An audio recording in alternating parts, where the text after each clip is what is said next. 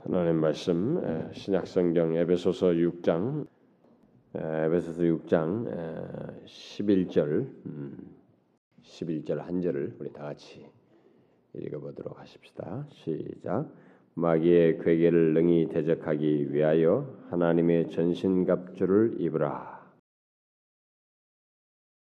우리가 지금 이 에베소서 6장 10절 이하를 강의하면서 특별히 이 부분을 중심으로 해서 살피면서 이 부분을 일일이 강의를 하지만 핵심적인 이 전체적인 이 시리즈 제목을 어, 시리즈 제목은 이 영적인 싸움에 관한 문제입니다. 예수 그리스도를 믿는 자는 예외 없이 이 세상 사람들과 똑같이 눈에 보이는 것에 싸우는 것이 아니라 영적인 싸움을 한다고 하는 이 부인할 수 없는 사실을 바울이 에베소서에서 특별하게 그 세 가지 그 진리를 크게 3등분해서 말하는 중에 한 부분으로서 크게 말하고 있다는 사실을 어, 주목하면서 우리가 지금 이것을 살피고 있는데 어, 지난 시간에 제가 음, 이 마귀의 괴계에 대해서 설명을 하다가 다 못했어요. 그래서 오늘도 연이어서 하려고 하는데 음, 이것은 이제 마귀의 괴계라는 이 단어 자체는 제가 지난 시간에 말한 것처럼 마치 그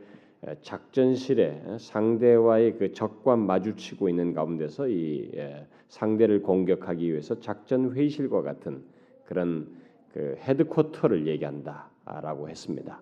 그러니까 어떻게 하면 상대를 넘어뜨리고 이길 것인가라는 것을 굉장히 연구하는 그러한 그 논리, 그런 표현을 어, 이렇게 사용한 것이다라고 어, 어, 제가 설명을 했죠. 그래서 괴계라는 것은 바로 그런 것을 뜻하는데 이제 이 내용이 담고 있는 설명은 단어적인 설명은 바로 그렇게 할 수 있겠으나 이 괴계가 얼마나 다양한가에 대해서는 이 괴계의 양태들은 우리가 다양하게 설명할 수 있습니다. 그래서 이 부분을 앞으로 아주 다양하게 어, 설명을 하려고 하는 것입니다.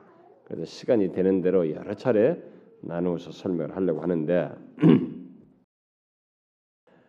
그래서 지난 시간에 이 마귀의 괴계에 대해서 얘기를 하면서 어, 결국 마귀 사단이 여기서 말한 것처럼 마귀가 아, 그 어떻게 이 그리스도인들을 대적하는가 공격하는가라고 했을 때 그 어떻게 공격하는가를 설명하는 것이 바로 이 괴계라는 말이다라고 제가 했습니다.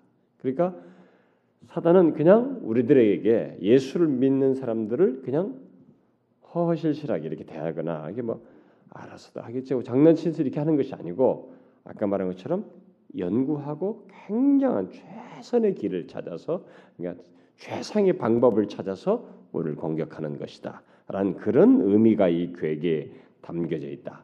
그래서 이 괴계를 설명하는 여기는 이제 괴계라는 단어로만 하나로만 설명되어 있지만 이것을 설명하는 다양한 묘사들이 성경에 나와 있는데 우리가 그 하와를 유혹한 그래서 미혹한 사실을 우리가 지난번에 창세기 3장과 고린도후서 11장을 잠깐 언급을 했고 그래서 간계와 미혹이 있다.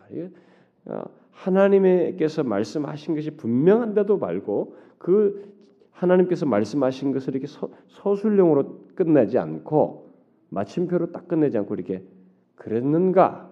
하와에게 퀘션형으로 바꾸어서 사람으로 하여금 의문을 불러일으키는 의혹을 불러일으키는 이런 간계함이 이 마귀의 괴계이다라는 것을 언급을 했죠.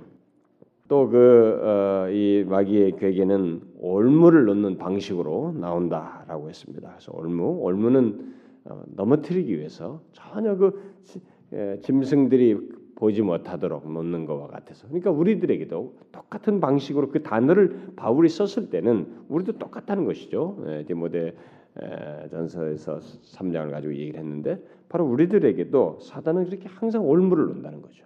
우리 주변에 우리 삶의 여건 속에 그게 아주 가까운 관계 속에서 뭐 그냥 일상 속에서 어떤 일을 하는 중에 그리고 지나가다 힐끗 쳐다본 것에 의해서 또 전혀 뜻하지 않는데 어느 곳에 친구를 만난 그 자리에서 어떤 미혹에 빠지는 이렇게 끝없이 우리의 삶의 천반이 올무가 널려 있을 정도로 사단은 그런 방법을 우리에게 쓴다라는 사실을 그 구절로서 얘기를 했고 또 그 초기에 예수 믿지 얼마 되지 않은 사람들을 이렇게 어, 세우는 데서도 예, 마귀는 이런 덫을 놓는 것으로 어, 지난 시간에도 덧붙였죠. 자, 이제 그것에 덧붙여서 오늘 이제 계속해서 살피려고 하는 것은 어, 마귀가 우리를 그 넘어뜨리기 위해서 발휘하는 그 괴계 어떻게 우리를 대적하고 공격하는가라고 했을 때 그 괴계의 양태를 말해주는 또 다른 성경에 이제 참고가 되는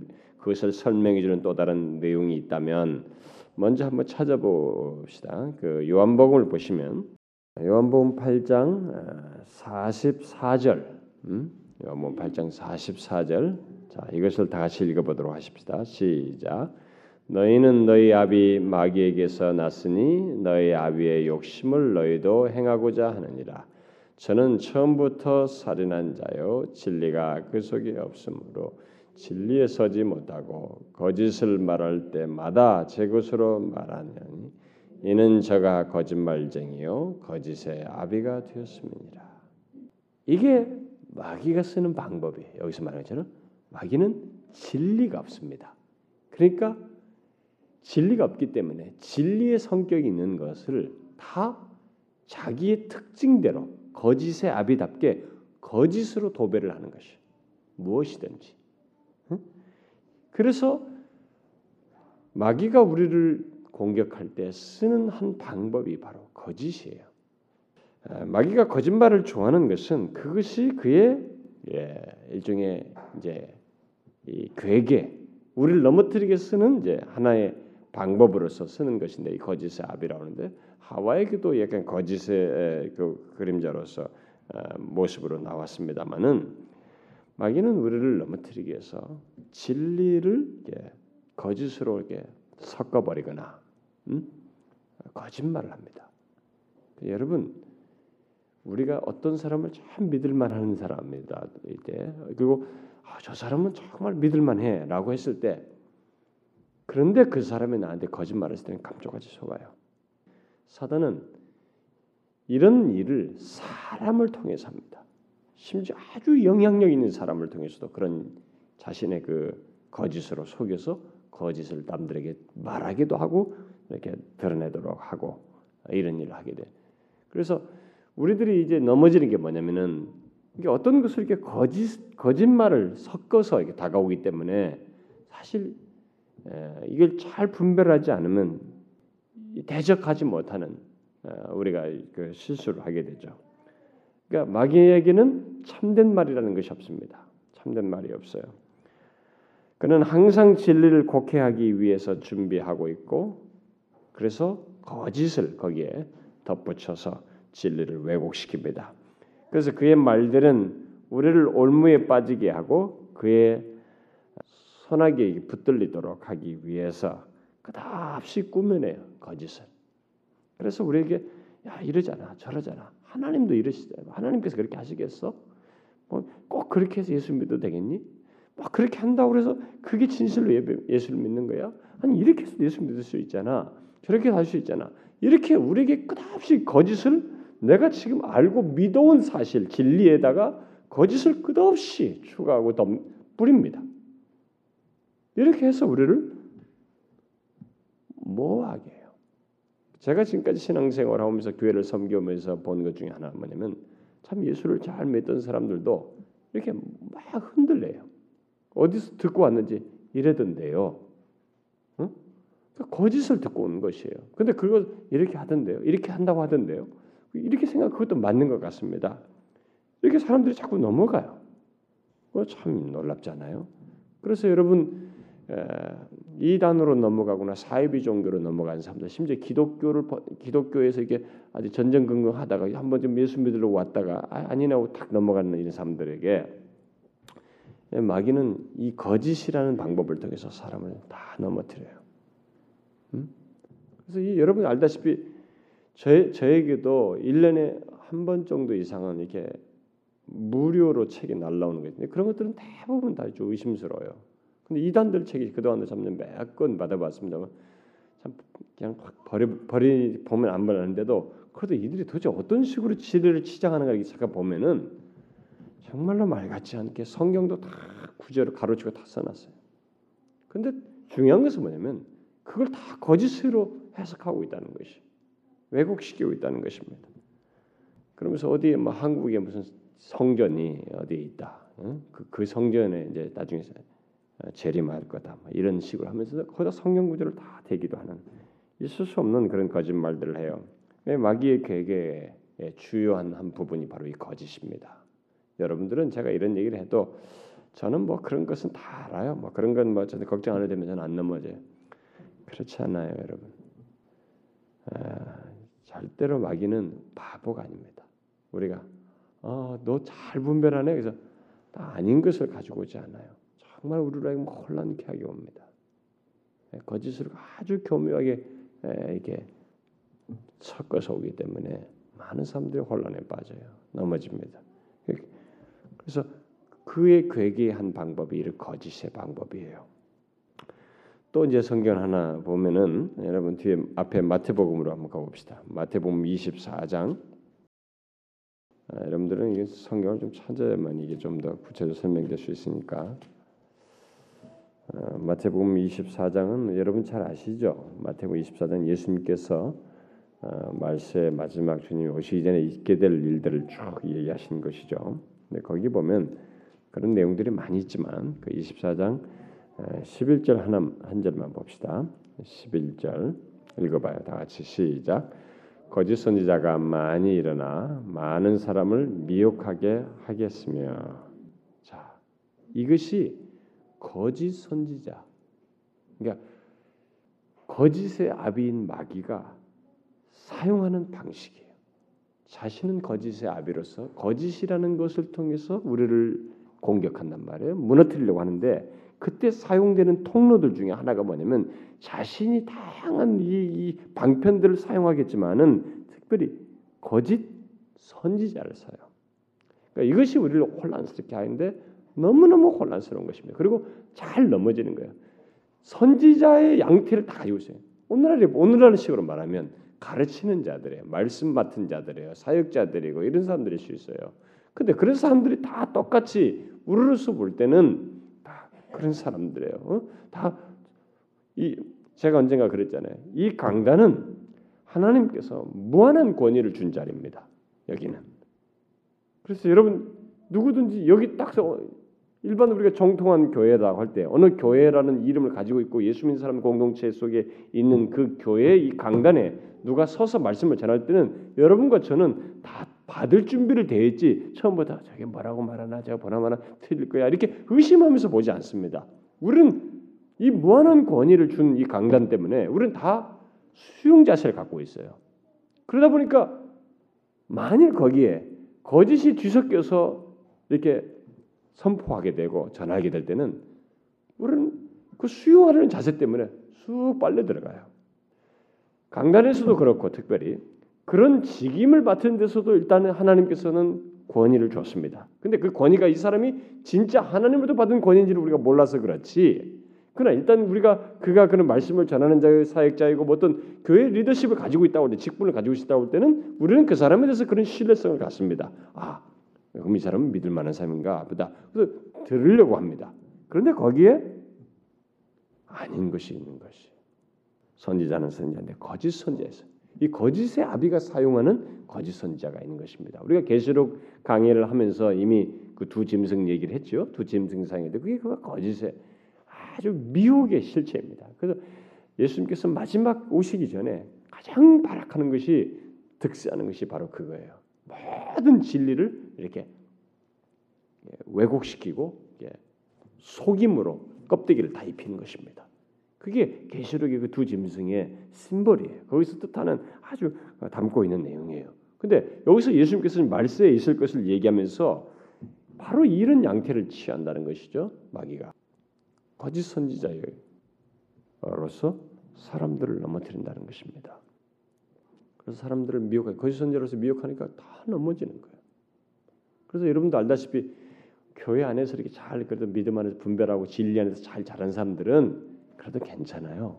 그런데 신앙생활을 진리 안에서 하지 않고 이 여타의 여건에 의해서 한 사람들이 참 많습니다. 교회 안에는 무슨 관계에 의해서 무슨 뭐 이것이 좋아서 저것이 좋아서 지난번에 어떤 분이 와서 어, 이 교회는 이게 성가대가 안 보이네요. 그러니까 교회를 선별하는데 성가대가 기준이에요. 응? 어떤 사람은 어떤 사람은 아, 주일학교의 교육 시스템이 뭐 프로그램이 뭔가요? 그런 것만. 그러니까 이렇게 여타의 사람과의 관계 또 직분 뭐 이런 여타에 의해서 사람들이 자꾸 움직여요. 그러니까 그런 사람들에게 이것은 정말로 큰 타겟이에요. 그래서 여러분도 알다시피 한국 교회 많은 사람들이 진리 안에 쓴 사람은 그래도 끝까지 신앙을 10년, 20년, 30년이 가도 그래도 인내 아니 그 진리 안에서 견고해지지만 의외로 지금까지 제가 어려서부터 성장하면서 지금까지 자라온 사람들 중에 제 주변에서 교회 같이 나갔던 사람 중에 지금 교회 떠난 사람 상당히 많아요. 제가 어려서부터 지금 굉장히 많습니다. 그 중에는 목사의 자녀도 있어요. 교회 예수 안 믿습니다. 저하고 같이 자라네요. 이런 일이 벌어져요. 그러니까 우리가 볼 때는 있을 수 없는 것 같지만 어떤 식으로든 미혹돼요. 그래서 이단으로 간 사람도 많고 뭐 하여튼 지금 많잖아요.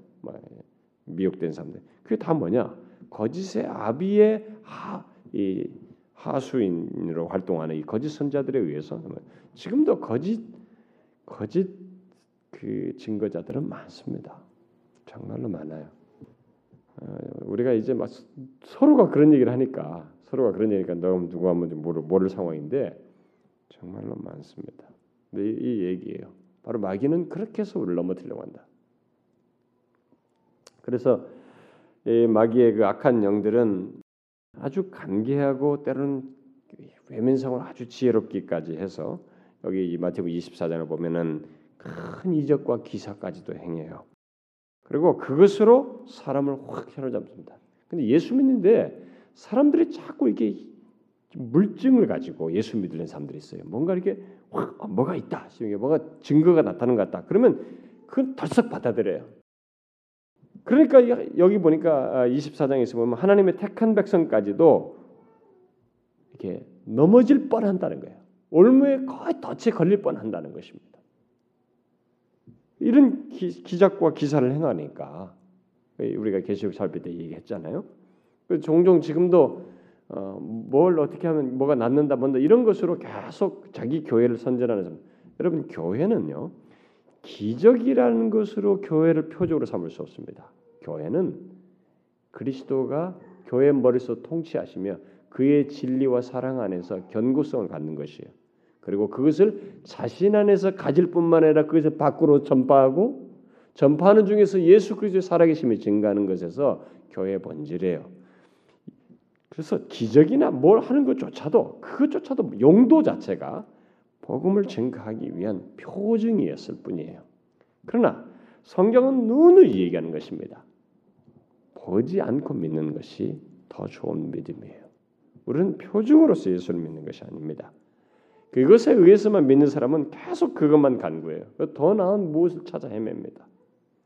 그런 건 없어요, 여러분. 그것은 오히려 거짓 선지자가 잘 써먹는 방법이에요.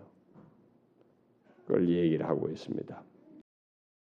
또 이 똑같은 맥락에서 어, 뭐 같은 맥락이지만 여러분 하나 뒤에 에, 이 본문과 거의 같은 맥락이에요. 여러분 뒤에 고린도 후서를 한번 넘어가 보세요. 고린도 후서 11장으로 가 보면 제가 이것을 성경의 다른 여러 사례들을 통해 설명하려다 보니까 부득불하게 제가 이 시간에는 성경을 많이 찾는 겁니다. 고린도후서 11장 4절 자 먼저 4절을 한번 읽어볼까요? 11장 4절 시작 만일 누가 가서 우리의 전파하지 아니한 다른 예수를 전파하거나 혹 너희의 받지 아니한 다른 영을 받게 하거나 혹 너희가 받지 아니한 다른 복음을 받게 할 때에는 너희가 잘 용납하는구나. 그러면서 내가 지극히 큰 사도들보다 부족한 것이 조금도 없는 줄 생각하노라라고 하면서 근데 여러분들 그 앞에는 제가 지난번에 읽어서 안 읽었어요. 그 3절을 보게 되면 뱀이 뱀이 그 관계로 이와를 아, 미확한 것 같이 너희 마음이 그리스도를 향하는 진실함과 깨끗함에서 떠나 부패할까 두려워하노라. 이게 뭐예요? 이것은 지금 여기서 문맥 말하면 거짓 사도들을 얘기하는 것입니다. 이때 당시에 바울 당시에 거짓 사도들이 있었던 것이에요. 똑같이 사도인 척 행했지만 거짓 사도들이 있었던 것입니다.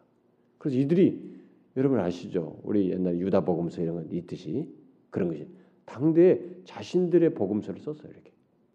The Gospel 이렇게 하듯이 마태 복음에는 Gospel 순용 이렇게 한 거죠.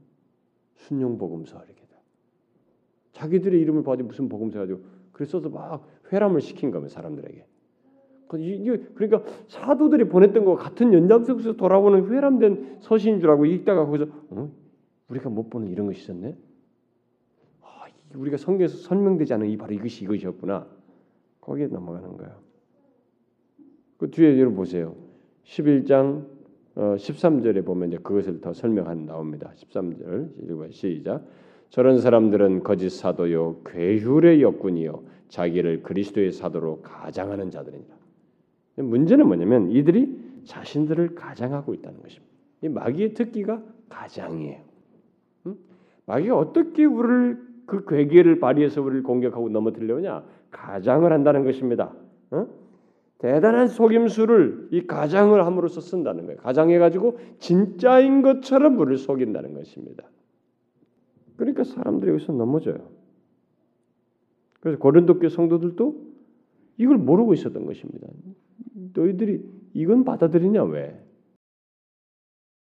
이런 어리석음이 있었던 것입니다. 그래서 이렇게 영적인 무지함 그리고 이 무지함을 통해서 넘어뜨리는 이 마귀의 괴계는 굉장히 생각 이상으로 아주 그 간계해요.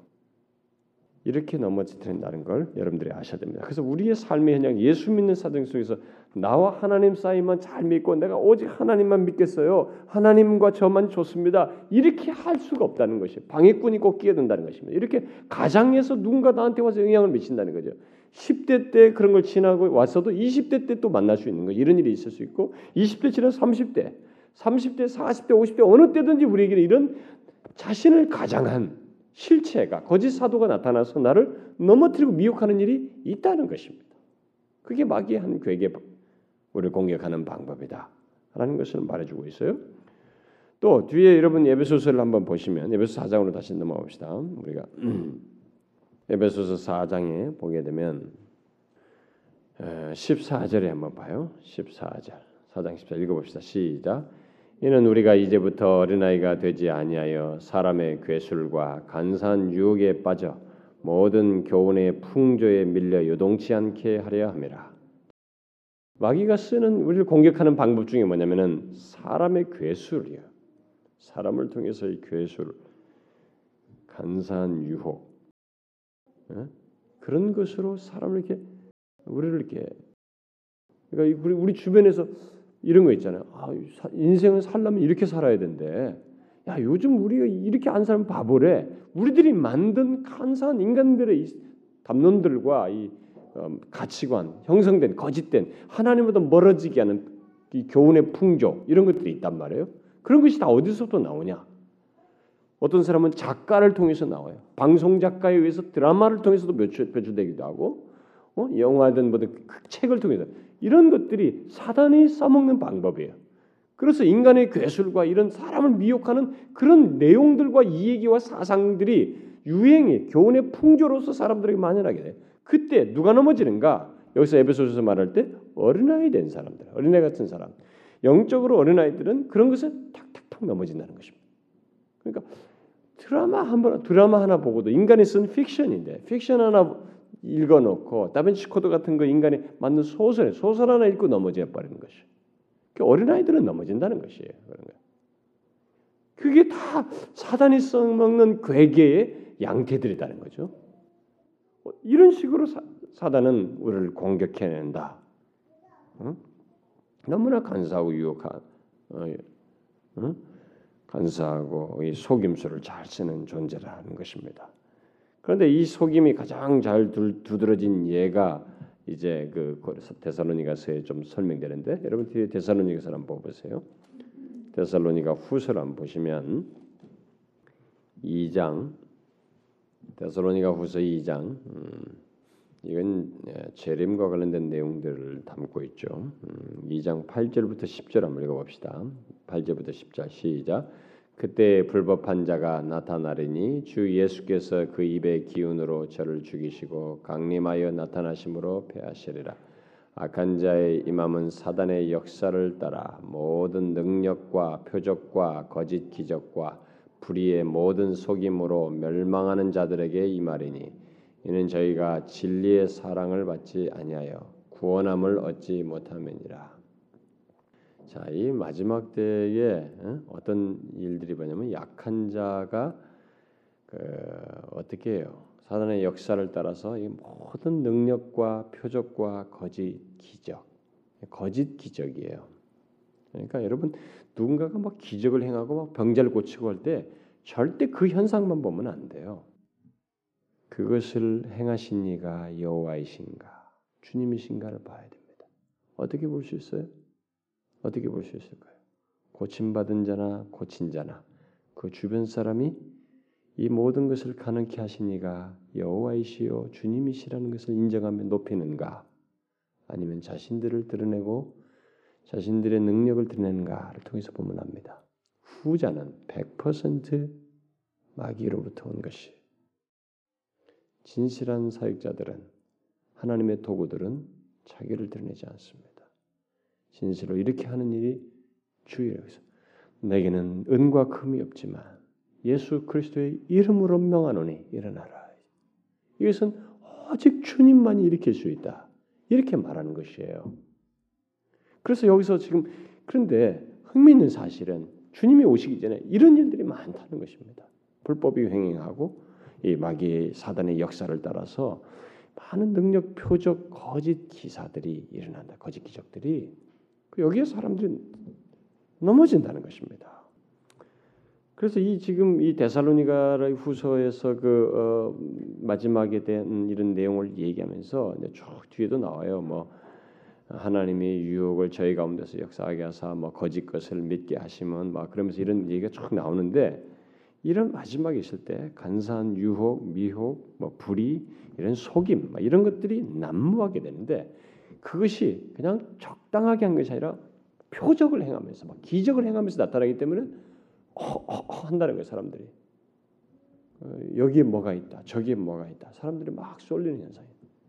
제가 우리 교회 아니 우리나라에서 이렇게 신앙생활하는 사람들의 추세를 지금까지 성장해 오면서 쭉 이게 파악해 볼 때 사람들이 이제 젊은이들은 주로 기적보다는 주로 대부분 여자 젊은 여성들 중에는 필요가 있고 질병인 사람은 그렇지만 보편적인 사람들은 주로 말씀을 쫓아요. 젊은 사람들은 그래도. 근데 조금 지나서 아이를 키고 이렇게 중년으로 들어가면서 그 사람들의 마음에 공감들이 있는지 그런 사람들 중에는 이렇게 느끼는 것, 감성적이고 막 이렇게 이렇게 지적 같은 것을 확인하는 것, 이런 것을 가지고 어디에 뭐가 있다, 뭐가 있다 그런 데를 많이 가셔. 그리고 50대, 60대 이런 사람들은 복, 복, 복, 축복을 얘기하는 곳에 다 모여요. 제가 한국 교회를 이렇게 쭉 보면서 그렇습니다. 근데 여러분 그런 모든 양태들 속에 사단은 아주 교묘한 관계를 부립니다. 진리로부터 이탈하게 해요. 이런 일을 할 때 아까 에베소서 4장에서 읽었던 것처럼 어린아이들은 위험합니다. 영적인 어린아이들은 진리 안에서 자라나지 않은 사람들은 분별하지 못해요. 여러분들 어린아이들은 위험을 감지하지 못하잖아요. 여러분 뒤에 있는 그 어린아이들, 꼬맹이들 위험을 감지합니까? 우리들이 안돼 하면 잡아당기지 위험을 감지하지 못해요. 앞에 뭐가 있는지 이렇게 차가 이렇게 와도 지금 그걸 크게 의식하지 않는다. 우리가 경고를 하고 잡아당기지 않는 한은 감지하지 못합니다. 그래서 어린아이들이 이런 아, 마귀의 관계에 잘 노출되고 넘어져요. 근데 어린아이의 그렇게 넘어지는 특성이 뭡니까? 순전해서요. 일단은 무지한 것입니다. 이런 것에 대한 감각이 없는 것, 분별 능력이 없는 것이 무지함 때문이거든요. 그래서 에베소 4장은 어린아이를 뭐라 하는 것입니다. 어린아이가 짓돼서는 안 된다. 영적으로 자라야 된다. 진리 안에서 견고히 자란다. 특별히 그 진리에서 자라날 때 교회 속에서 자라야 된다. 혼자 맨투맨으로 어디 그룹에 들어가서 성경 공부하는 것을 자라는 것이 아니고 진리를 배우고 진리가 이렇게 막 부딪히면서 나의 약점도 드러나고 상대로 인해 상처도 받으면서 막 씨름하는 중에 그 진리를 따라서 하나님 앞에 살려고 하는 이 성수 이 성숙의 과정 속에서 그래서 공동체 속에서 교회 몸인 몸의 이 관계 속에서 성장하는 것이다. 라는 것을 얘기하는 것이에요. 성장을 해야 됩니다. 진리 안에서 성장해야 돼요. 진리 안에서 성장하지 않으면 초신자들은 위험의 가능성에 굉장히 노출되어 있어요. 그래서 대부분 넘어지는 사람들은 다 초신자들이에요, 여러분. 어, 이단들에게 넘어가고 이런 거 넘어가는 사람들은 대부분 초신자입니다. 기독교에서 뭐 이탈하고 뭐 카톨릭을 갔다 뭐 어디로 갔다 뭐 이런 사람들 있죠. 사실은 그들은 뭐 실족하고 어쩌고 저쩌고 하든 간에 중요한 것은 당신 자신이 진리에 견고하지 않다는 것입니다. 어린아이라는 것이. 그건 부인할 수 없어요, 여러분. 또 이 마귀가 우리를 대적하고 공격하는 양태를 이 괴계 말할 때 그 괴계가 어떤 모습으로 드러나는가라고 했을 때 그것을 설명해 주는 것이 여러분 뒤로 가면 디모데 전서를 보면 한번 지난번에 읽었던 내용이지만 다시 보도록 합시다. 디모데전서 4장 1절을 보게 되면 자, 한번 읽어 봅시다. 시작. 그러나 성령이 밝히 말씀하시기를 후일에 어떤 사람들이 믿음에서 떠나 미혹해 하는 영과 귀신의 가르침을 쫓으리라 하셨으니 자, 이런 식으로 넘어가요. 미혹해 하는 영과 귀신의 가르침을 쫓아요. 사람들이. 근데 우리들은 이게 그래서 믿음에서 떠나 뭐 이렇게 되는 거 쫓으리라 이렇게 했는데 장차 뭐 이런 게 이런 일이 있을 것이다. 근데 우리가 생각할 때는 이 단어 자체는 너무 명확하잖아요. 미혹해 하는 영, 귀신. 우리 생각만 해도 여기서 끔찍한 거예요. 귀신은 귀신의 가르침을 따르다니 아무도 생각지 않아요. 그러나 넘어진다고 믿, 거기에 쫓는다고 하는 것은 이게 표시가 안 나는 것이 그런 가르침을 가진 우리와 친근한 그리고 존경하는 모양태를 가지고 있고 권위를 가진 듯한 양태를 가지고 나타나기 때문에 깜짝없이 넘어간다는 것이 미혹된다는 것입니다. 분별 능력이 있고 영적 어린아이 같은 상태에 있을 때는 넘어진다는 거예요. 넘어간다는 거예요. 자꾸 거기에 미혹된다는 것입니다. 네, 그런 사람들은 어, 2절에도 말한 것처럼 자기 양심이 화인 맞아서 외식함으로 거짓말하는 자들이다.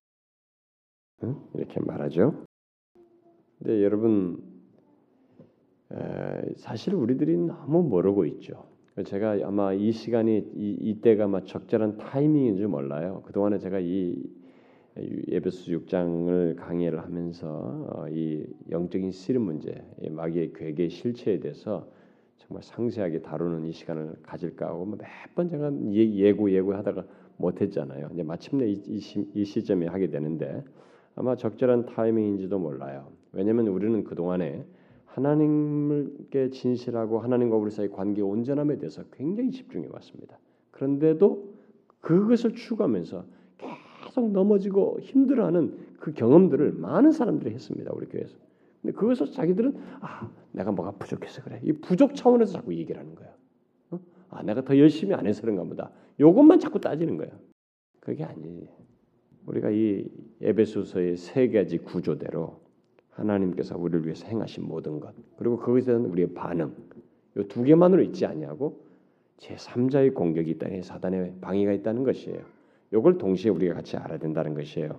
바로 이렇게 미혹하는 영과 귀신의 가르침에 의해서 미혹되는 일이 있다는 것입니다. 마귀는 이런 방법을 쓴다는 것입니다. 또 보면은 그또 어, 히브리서 뒤로 한번 가봐요, 여러분. 히브리서 보면 마귀의 괴계의 또 다른 양태를 생각하게 하는 어떤 묘사가 있는데 히브리서 3장 12절 어, 13절을 한번 읽어봅시다. 12절 13절 시작. 형제들아 너희가 삼가 혹 너희 중에 누가 믿지 아니하는 악심을 품고 살아계신 하나님에게서 떨어질까 염려할 것이 오직 오늘을 걷는 동안에 매일 피차 권면하여 너희 중에 누구든지 죄 유혹으로 강팍해 됨을 면하라. 자, 이 히브리서 기자가 참 진지하게 고민하고 있습니다. 고민하고 있습니다. 왜냐하면 죄 유혹으로 강팍해 됨이 얼마나 우리를 무섭게 하는지 그 이것을 어, 얘기하면서 이것으로부터 면하기 위해서 오늘 매일같이 오늘이라 일컫는 동안에 매일 피차 권면하며 이 권면은 진리 안에서의 권면이에요. 진리로 서로 권면하면서 이것을 면해야 된다 이렇게 말하고 그러니까 죄 유혹이 매일같이 있다는 거예요. 매일 그것을 면하기 위해서 매일 피차 권면해야 할 만큼 이 죄의 유혹이 매일 있다는 것입니다. 이게 바로 마귀의 괴계의 또 다른 양태, 이 괴계를 설명해 주는 한 모습이에요. 음?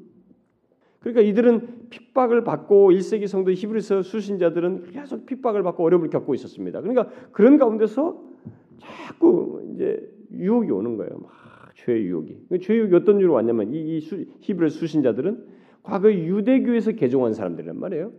유대교에서 개종했는데 자꾸 다른 사람들이 아니 유대교 유대교가 원래 오리지널이지 유대교가 오리지널이냐 거기서 기, 너희들이 기독교도 따르고 다 너희들 그 연장선상에 있는 거 아니냐 그런데 그걸 버리고 니네가 별도로인 것처럼 아니다 유대교의 풍습과 이 이걸 다 지키고 이렇게 하면서 너희들 유대교 뿔을 두고 신앙생활을 해야 그게 구원받는다 이렇게 하니까 그 유혹에 확 넘어가는 것이 예, 기독교 역사의 그 정통성이라는 것은 굉장히 중요해요. 음? 중요한데 이 정통성이라고 하는 것을 타락을 무마시키면서까지 자신들에게 있는 죄의 유혹이 산재했었던 것을 무마시키면서까지 예, 정통성을 얘기하는 것은 좀 먼 얘기예요. 여러분 우리가 기독교가 이게 서방교회 그리스정교회와 서방교를 두 개로 나뉘어서 이렇게 발전했습니다. 음, 똑같이 예수를 믿었지만 그렇게 됐습니다. 서방교회는 유럽을 중심으로 이렇게 했고 이쪽은 터키와 이게 그리스로 이렇게 해서 쭉 모, 모스크바 쪽에 러시아로 이렇게 좀 발전해 왔죠. 근데 서방교회가 이 에, 아메리카로 넘어가면서 미국으로 넘어가면서 이렇게 남아메리카나 그다음에 이 아프리카나 이쪽으로 가고 이렇게 자꾸 복음은 이렇게 서진하다 보니까 결국 돌아서 어디로 왔어요? 한국으로 왔습니다. 물론 이제 영국의 토마스 목사도 이렇게 한국으로 온 사례도 있었지만 결국 전체적인 것을 서진했습니다. 서진하다 보니까 이렇게 한국으로 또 왔는데 이 그 복음이 이렇게 전파되면서 어, 그 전파되기 전에 기독교가 이렇게 타락한 서방 교회가 이렇게 타락하지 예, 타락해 갔을 때 그때 당시에는 우리 서방 교회를 그냥 크리스천니티 기독교 이게 통칭적으로 기독교 서방 교회 굳이 구분하면 이제 교회 사가들은 서방 교회라는 말을 썼지만은 그냥 크리스천니티였습니다. 기독교였어요. 근데 여기서 기독교가 타락했잖아요. 음? 중세에 엄청나게 타락했지 않습니까? 그러니까 타락하니까 여기서 개혁해서 나왔어요. 개혁해서 나왔는데 이것을 우리가 이제 여기를 그대로 남아 있는 그 개혁을 기표하고 그대로 남아 있는 것을 캐톨릭, 캐톨릭이라고 여기를 우리가 개혁교회다. 개신교, 프로테스탄트 이런 말을 쓰지만은 정확한 말은 사실 개혁교회예요. 우리를 개신교라는 말보다는 개혁교회라는 말이 더 정확한 표현입니다. 개혁교회가 나왔어요. 그런데 이제 캐톨릭은 항상 기독교는 자기만 정도. 이번에 교황이 말한 것도 그겁니다. 자기들만이 진정한 교회다는 거예요. 제도적 교회이고 이 뿌리를 계속 가지고 있다는 것이. 여기서 갈라져 나가는 계획해낸 달라는 다 진정한 교회일 수 없다는 것이. 그것은 아니에요. 그 과거 유대교자들이 이 히브리서의 수신자들을 유혹했던 것 똑같은 것입니다. 유대교 자신들이 토양 속에서 이 기독교 역사의 전통은 맥을 같이 했기 때문에 돌아와라. 자꾸 유혹했. 그게 이제 그런 유혹이 이 죄의 유혹 속에 포함되어 있었던 것입니다. 그러면서 그 전 뭡니까 의식을 지키고 막 이렇게 하면서 어? 자꾸 미혹하게 되는 거죠. 사단은 그렇게 간계해요. 이런 양태로 괴계를 발휘한다는 것입니다. 그래서 히브리서 기자가 그런 거예요. 그로 면하기 위해서 오늘을 일컫는 동안에 매일 피차 권면하고 너희들이 강팍해 되지 않아야 된다. 그러니까 우리 그리스도인의 신앙의 여적이라는 것은 이렇게 유혹이 있는 거예요. 죄의 유혹이 있는 것입니다. 마귀의 회방이 있다는 것입니다. 이게 마귀의 괴계의 또 다른 양태이고 그래서 이런 사실을 알고 우리를 공격하기 위해서 이렇게 다양한 모양새로 마귀가 우리의 괴계를 발휘하는 줄 알고 베드로에서 어, 베드로가 말을 하죠. 그 마귀를 대적하라. 음? 어, 여러분 뒤에 히브리서 다음이 바로 그거니까 한번 읽어봐요. 베드로 전서 4장을 음, 개혁을 말하는데 어, 먼저 그 베드로 전서 4장 아마 17절 18절을 먼저 한번 읽어봅시다. 17절 18절 다 같이 읽어보도록 합시다. 시작. 하나님의 집에서 심판을 시작할 때가 되었나니 만일 우리에게서 먼저 하면 하나님의 복음을 순종치 않은 자들의 그 마지막이 어떠하며 또 의인이 겨우 구원을 얻으면 경건치 아니한 자의 죄 어디서리요? 여러분 이, 이 말씀 이후에 예, 뒤에 이러면 5장 그 8절 한번 보세요. 어, 8절 한번 읽어봅시다. 시작. 근신하라 깨어라 너희 대적 마귀가 우는 사자같이 두루다니며 삼킬 자를 찾나니. 자 우리가 이렇게 에, 이 17, 4장 17절과 18절에서도 말하고 한다시피 우리가 이 영적인 싸움을 하는 것은 어, 마귀의 괴계에 대항하는 것은 적당히 할 문제가 아니에요. 생존을 위한 싸움이에요. 어, 정말로 혈과 육이 아니라 이 눈에 보이는 것으로 등장한 그 배우를 가지고 있는 마귀의 괴계와 이 어둠의 세상 주관 주관 세상 주관자와 정말 우리의 그이 그리스도인으로서 존재를 계속 지키면서 나아가는 그런 싸움을 하는 것입니다. 그래서 중요한 것은 우리가 우리에게 이런 싸움이 있다는 것을 아는 것, 그리고 알고 그 싸움을 실제로 하는 것이에요. 음? 예수 믿는 사람들이 너무 영적 싸움을 모르는 것입니다. 그냥 자기 복 받는 것이죠. 수동적으로 뭔가 받는 것만 생각하지 자신에게 끝없이 주님을 멀어지게 하고 껐다가면 주님을 향해서 가지 않게 만드는 이런 유혹이 있는데도 그 영적인 싸움을 하나도 분별하지 않고 대항하지 않는다는 것이에요. 많은 사람들이. 그것이 우리가 이제 경계해야 할 사실이에요. 그러면 이 마귀의 괴계를 우리가 어떻게 해서 알고 또 그 괴계를 어떻게 마귀는 그 괴계를 어떻게 사용하는가 음? 음 이것을 좀 더 덧붙이고 싶은데 먼저 우리가 기억해야 할 것은 마귀가 나타날 때 그 괴계를 마귀가 그 괴계를 어떻게 나타내는가라는 것인데 이것에 대한 아주 그 좋은 우리에게 답을 제시해 주는 것이 그 고린도 후서 11장이에요. 여러분 고린도 교회 왜 마귀에 대한 얘기 많이 하시 많이 하는지 알죠? 그들은 마귀 에게 너무 놓쳐 내쳤어요. 어린아이 같아 가지고 계속 넘어졌어요. 그러니까 그, 그 덕분에 우리가 이제 그 정보는 많이 갖게 됐습니다만은 고린도후서 그 11장 아까도 읽었던 얘기인데 좀 더 한 절을 더 붙여서 읽도록 합시다. 13절, 14절을 같이 읽어. 14절까지 시작. 저런 사람들은 거짓 사도요 교회의 역군이니 자기를 그리스도의 사도로 가장하는 자들이니라. 이것이 이상한 일이 아니라 사도로 자기를 광명의 천사도 가장하나니 사도도 자기를 광명의 천사로 가장한다. 이렇게 말하고 있어요.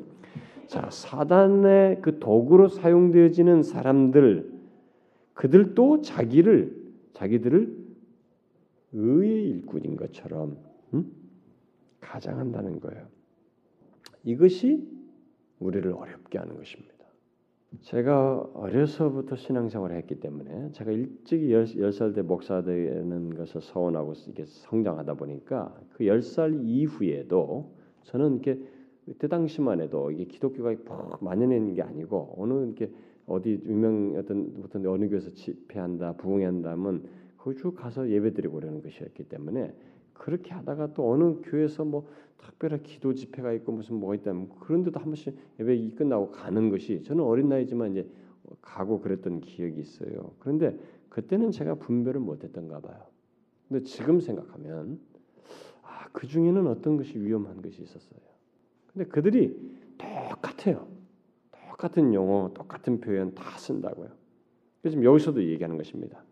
자신들을 분명히 사단의 일꾼인데 의의 일꾼으로 자신들을 가장한다는 거예요. 응? 가장한다라는 거죠.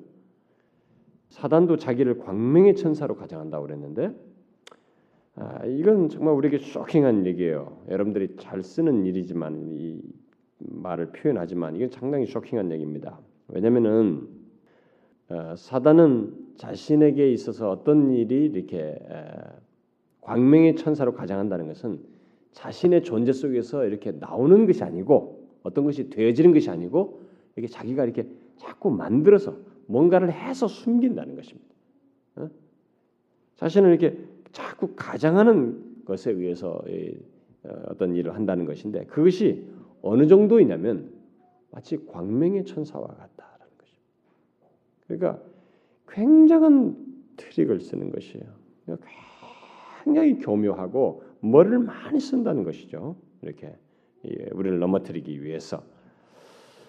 그래서 마귀의 그 활동을 이해할 수 있는 아주 중요한 열쇠예요. 이게 광명의 전사로 가장한다는 이런 말들이 어, 하나 이 사단의 일꾼들이 그리스도의 사다로 어, 사도로 변장을 하고 마귀는 광명의 천사로 변장을 한다.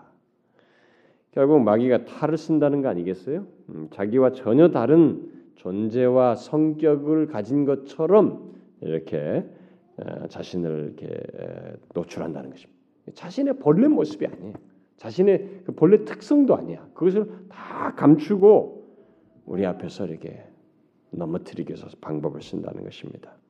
그러면 이런 시기를 통해서 볼 때 사단은 지금 우리가 이렇게 앞에서 살펴봤지만 우리를 넘어뜨리기 위해서 그 괴계가 얼마나 그 많은 것을 내포하냐면 우리를 대충 넘어뜨리는 게 아니고 그 수법이 너무 다양하다는 것입니다.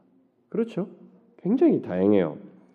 때로는 아까 우리가 읽었던 베드로 전서 5장에 말한 것처럼 우는 사자처럼 막 거칠게 우리를 막 너무 힘들게 우는 사자처럼 우리에게 대적하기도 하고 다가오기도 하고 어떤 때는 정말 그 우리를 위협하는 어? 두려움과 공포를 불러일으키게 해서 우리를 막 어, 넘어뜨리려고 하고 또 마치 예수를 믿으면 모든 것이 끝날 것처럼 우리를 협박하고 그래서 1세기 당시에도 막 예수를 부인하기만 하면 살려줄 것처럼 이렇게 막 강한 협박으로 다가오고 어? 또 그뿐만 아니라 다 유혹으로 다가오고 응? 정말 평상시 아무런 것도 아닌 것처럼 아주 일상적인 일 속에서 하나씩 하나씩 우리를 유혹하는 방식으로 넘어뜨려 넘어뜨리고 이렇게 다양한 방법으로 우리를 속이고 가면을 쓰고 나타난다라는 것입니다. 그래서 하와에게 다가간 그 마귀도 어, 어떻게 다가갔어요? 막 우는 사람 너안 먹으면 죽어 이렇게 안 했죠. 하와를 넘어뜨릴 수 있는 가장 좋은 것은 가면을 쓰는 것이었어요. 친근감 있는 예, 모든 어, 그의 지배 아래서 통치하는 모든 생물들이었어 이름도 다 져주고 이렇게 했던 아담의 그래서 그의 아래 다스리고 다 친근감 있게 자기에게 순복하는 존재들이었어요. 그 가면을 쓰고 왔어요. 사단이 자기의 본래 모습을 가지고 오지 않았습니다. 하와에게 뱀의 모양새를 하고 왔다. 피조물의 모양새를 하고 왔어요. 그러니까 이 그래서 사람이 넘어가는 것이에요. 가면을 쓴다는 것입니다. 근데 그것은 하나의 이제 사건이고 신뢰이고 우리들에게도 우리에게는 그 사단이라고 하는 그 정체, 그 성격과 본질을 감춘 채 다양한 가면을 쓰고 다가온다는 것입니다. 친구를 통해서, 남편을 통해서, 아내를 통해서, 뭐 자식을 통해서 뭐 이렇게 다가해 올 수도 있는 것이에요. 자신의 실체를 아주 매혹적인 방법으로 이렇게 감춘 채 친, 아주 친한 친구처럼 다가와서 유혹하는 그것이 바로 마귀라는 것입니다. 그래서 마귀는 마치 우리를 어, 위하는 것처럼 우리를 가장 잘 아는 친구처럼 다가와요. 하와를 이렇게 어, 속일 때도 그랬죠. 마치 하와를 도울 것처럼 다가왔잖아요. 야, 너 가만히 생각해봐라. 너는 독특한 특별한 너, 너는 인격을 가지고 있어. 너는 독립적인 존재라고. 응? 그런데 너에게 이 선악을 알게 하는 이런 나무를 먹지 말라고 한단 말이지. 그, 그게 어떻게 있을 법한 얘기냐 이게. 그것은 너를 마치 하나님께서 네 수하에 두고 마치 막 이렇게 너를 어? 둔다는 얘기가 아닌가. 응? 하나님이 정말 너를 위한다면 그렇게 하겠어? 네가 오히려 그 나무의 실과를 먹으면 하나님처럼 될 것을 하나님이 아시고 그런 거야. 내가 너를 진심으로 위해서 그러는데 그걸 먹으면 너는 하나님처럼 된다. 마치 하와를 진실로 위하는 것처럼 너는 너의 독특한 존재, 너의 너는 독립적인 존재라고. 너는 얼마든지 스스로 결정할 수 있어. 그런 너가 어찌 그럴 필요 있냐 말이야. 네 스스로 서라. 그래서 하나님처럼 되라. 이렇게 하는 것이. 그래서 여러분 만일 여러분들이 이제 제가 이제 이건 사과를 넘어뜨렸던 마귀의 괴계를 하나 소개를 하는 것인데 여러분들이 신앙생활 하는 중에 마치 나를 위하는 것처럼 그래 너에게 얼마나 좋니 이렇게 하면 너에게 큰 유익이 오잖아 해라 어? 그런 기회가 어디 있어 그리고 이런 건 하나님이 너한테 주신 기회일 수 있잖아 너한테 복 주신 것이야 걱정 없어 탁 물어라 말이지. 사단은 마치 우리를 위하는 것처럼 다가옵니다. 가장 적절한 방법. 그때 예수님 사람들이 많이 실수해요. 그래서 여러분들 잘 우리는 이런 것에 실패 경험들이 다 있습니다. 털썩털썩 물어버려요. 어? 아, 이웬 떡이냐 말이지. 맞아. 하나님 나를 위하시는 거. 나중에 가보면 아니에요. 왜 아닐까요? 거룩하지가 않아서 그래요. 사단의 속임에는 나를 위하는 것 같지만 거룩이 없어요. 사단은 본성상 악을 도모합니다. 하나님으로부터 멀어지는 것을 도모해요. 하나님의 그 본성을 거스르는 것을 도모합니다. 그래서 제가 여러분들에게 선택을 할 때 퀘션을 하라는 것이 하나님이 기뻐하실까? 이것이 거룩한 길인가? 이것을 물으라는 것입니다. 그래서 절대로 쉬운 길을 가지 말라는 거예요. 쉬운 길은 항상 문제가 있어요. 옳은 길, 거룩한 길, 하나님이 기뻐하실 그 길을 자꾸 물으라는 것입니다. 마귀는 이렇게 해요. 아주 가까운 친구처럼 나를 위한 것처럼 가면을 쓰고 다가와서 뭐를 하지만 결국은 목적은 그거예요. 넘어뜨리는 것이에요. 멸망이에요. 악의 결과를 산출시키는 것입니다. 하나님과의 관계로부터 멀어지게 하는 것이고 관계를 파괴시키는 것이. 또 마귀가 쓰는 방법은 교묘하게 우리의 이렇게 환심을 사는 그런 방법들을 쓰죠.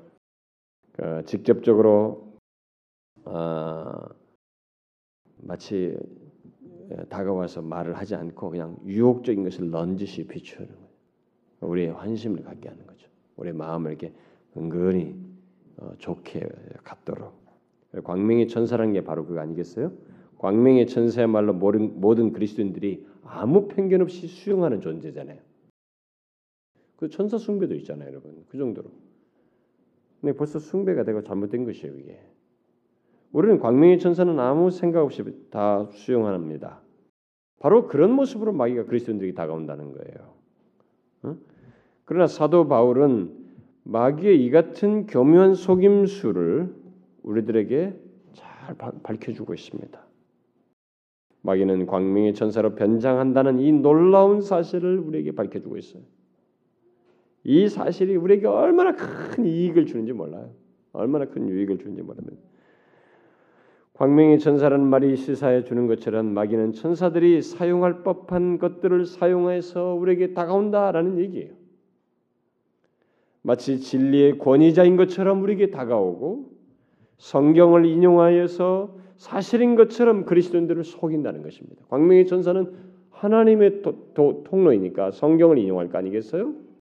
그게 마치 그렇게 한다는 거죠. 그래서 여러분 이 광명의 천사로서 마귀가 예수님에게 다가온 거 아니에요? 성경을 다 이용할 시험 예수님을 시행할 때 성경을 인용하지 않습니까?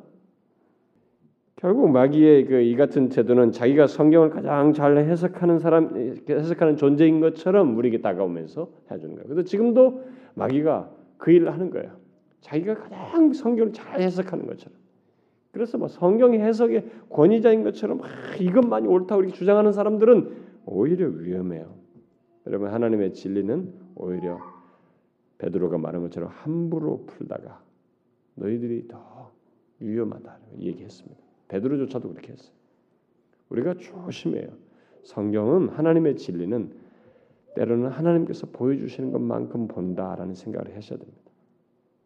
최선을 다하겠으나 우리가 마치 내가 가장 잘 해석하는 것처럼 이렇게 막 말하는 사람들은 위험해요. 근데 요즘 갈수록 교회들이 이제 자꾸 실추가 되잖아요. 교회들마다 좀 어려움들이 있잖아요. 이렇게 사람들이 말씀을 신뢰하지 않는 풍토가 좀씩 자기만 하다 보니까 여기저기서 리더자들이 막 자기만이 성경이 옳다고 막 선교 단체든 뭐든 자기만이 옳다고 주장하는 사람들이 있어요.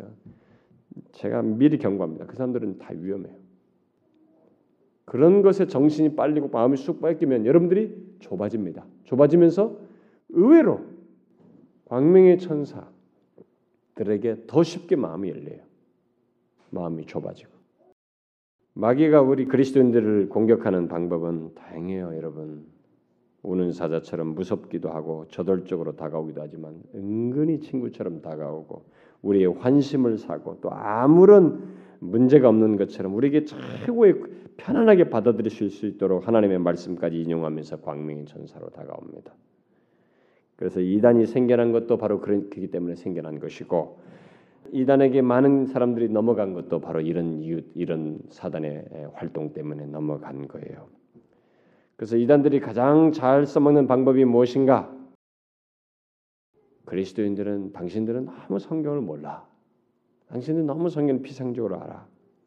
더 중요하고 더 심오하고 더 확실한 진리가 있어. 당신들은 이런 걸 너무 모르잖아. 이렇게 하면서 특별히 어떤 한 가지 사실을 크게 부각시켜서 마치 그걸 중심으로 해가지고 자기가 있는 진리를 아는 것처럼 다가와요. 이단들은 많이 보편적으로 그렇습니다. 실제로 고린도 교회에 그런 일이 있었잖아요. 어떤 자들이 사도 바울은 기본적인 것밖에 모른다고 생각했어요. 그래서 고린도교 성도들이 사도를 사도 바울을 무시했습니다. 사도 사도성을 인정하지 않으려고 그랬어요. 바울은 너무 기본적인 것만 말한다고 생각한 것이에요. 그는 심오한 것이 없다고 생각했던 것입니다.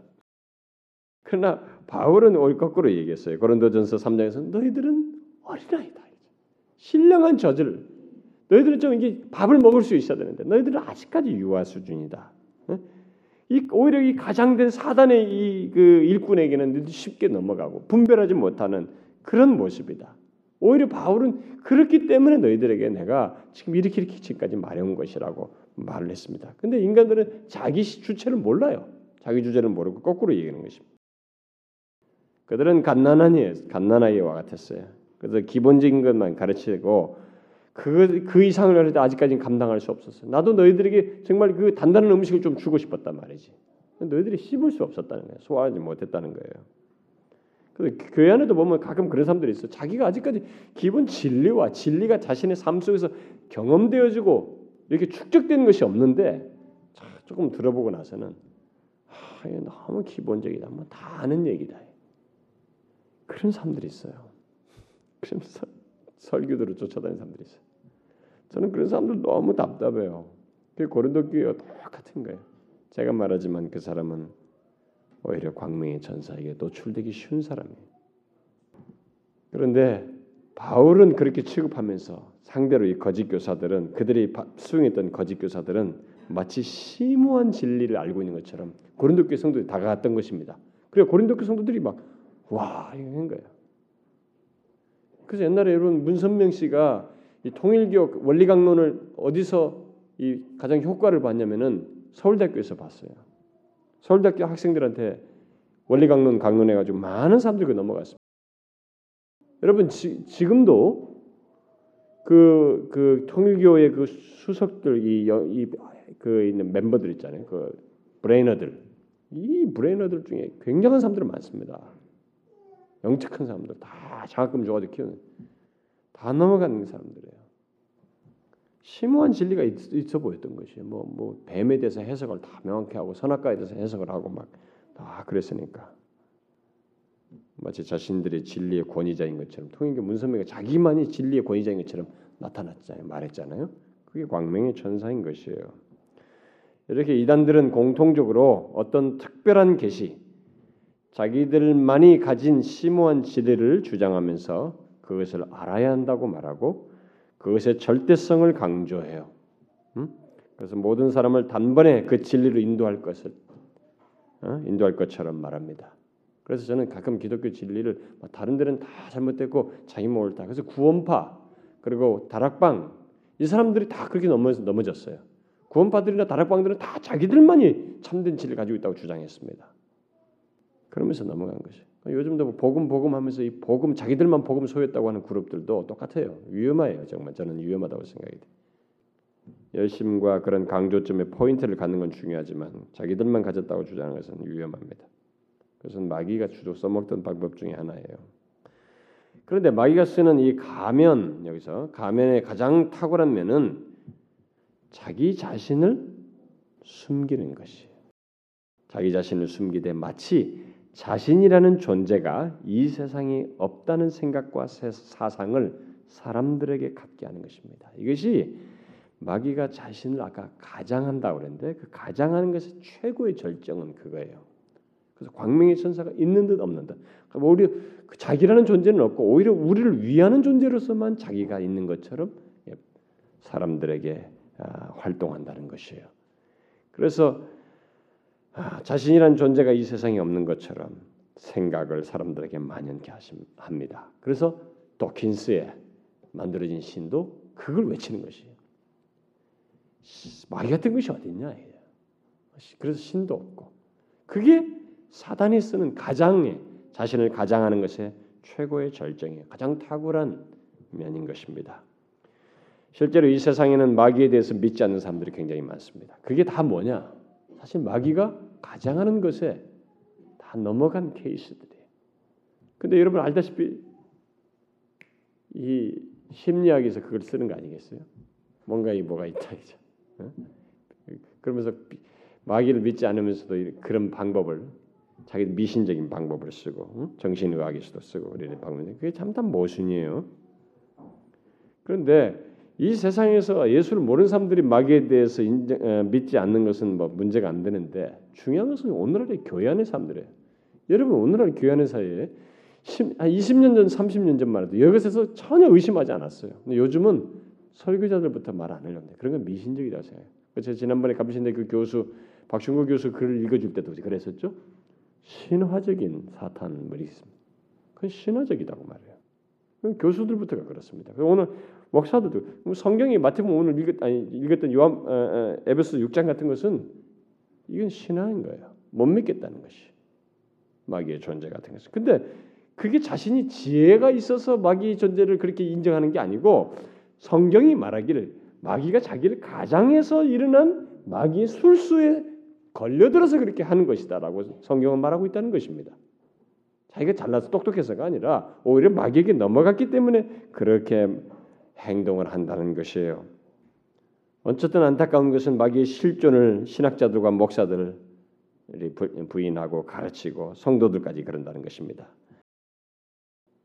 그래서 이제는 기독교 이런 뭐 문답이라든가 이런 것에서 마귀 이런 얘기는 다 빼래요.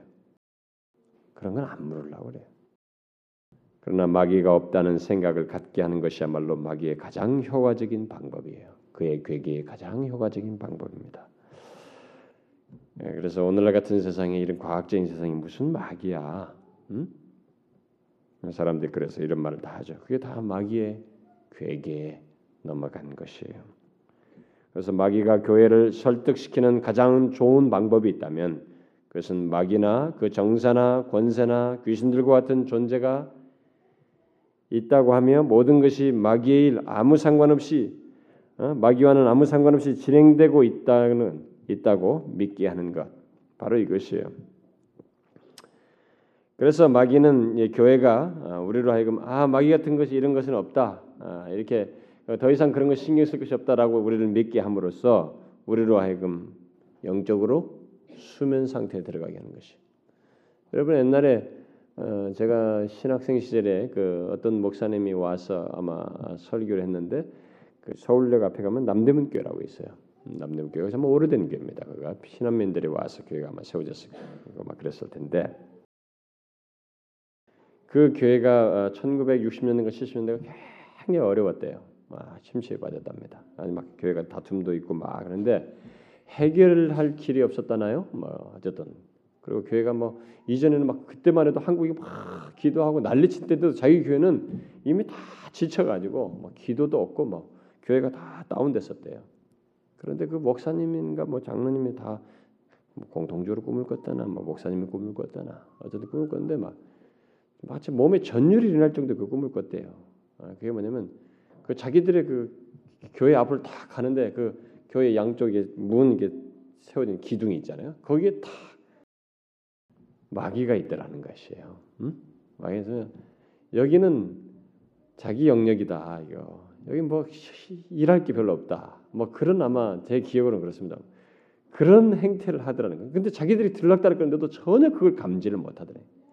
그걸 보면서 자기가 굉장히 막 오늘 식은 땀이 흐르는 그런 음, 전율을 느끼면서 잠에서 깼다는 것이에요. 깨고 나서 도저히 잠을 이룰 수가 없어서 교회당에 가서 기도를 하기 시작했다는 거예요.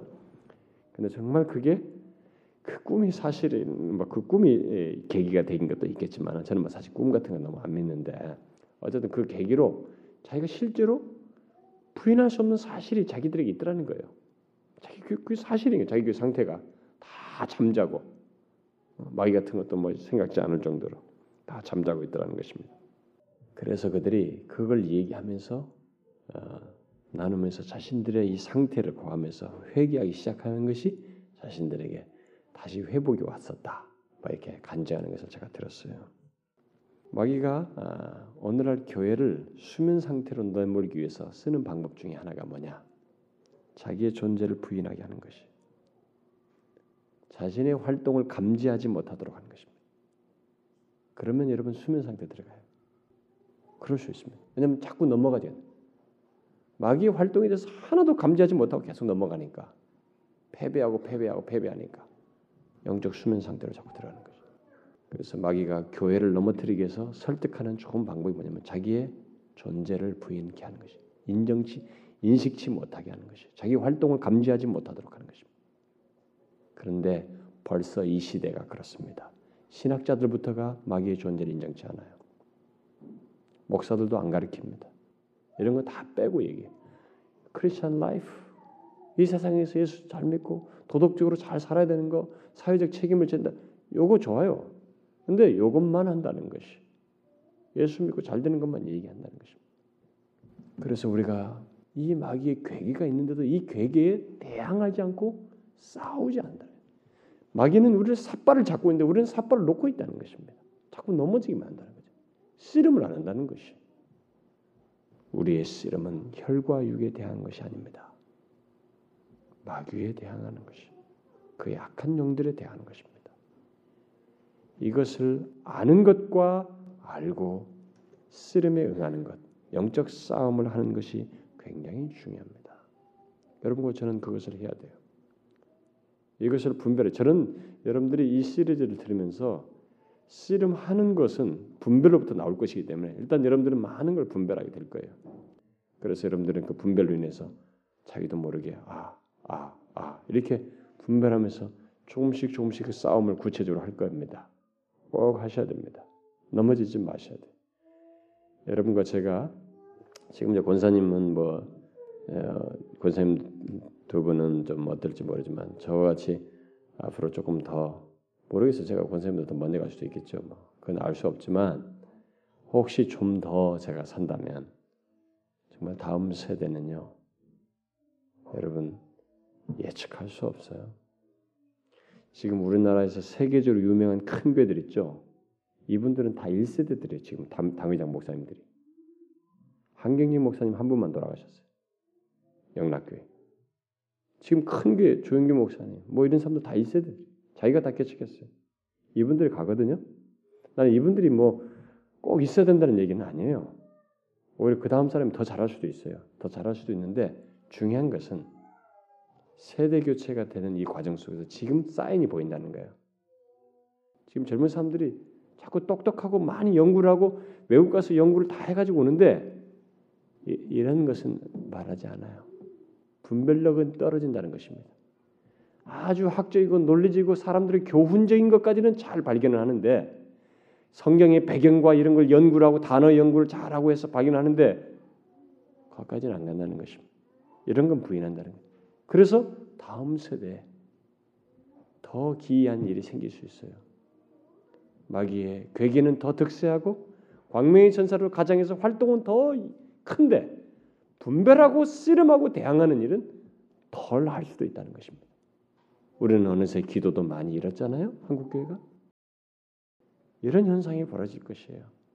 그래서 여러분, 여러분과 제가 앞으로 10년, 20년, 30년 주님 앞에 갈 때까지 믿음을 지키면서 가기는 일차적으로는 하나님께서 주 안에서 그 힘의 능력으로 강건해지는 주님과의 관계 속에서의 이 구원의 투구의 견고함 속에서 있게 되겠으나 이것이 풍성하게 지켜지는 데는 영적인 씨름 속에서 있어요. 이것을 잘 하셔야 됩니다. 이걸 얕잡아 보시면 안 돼요. 저는 다음 세대를 걱정합니다.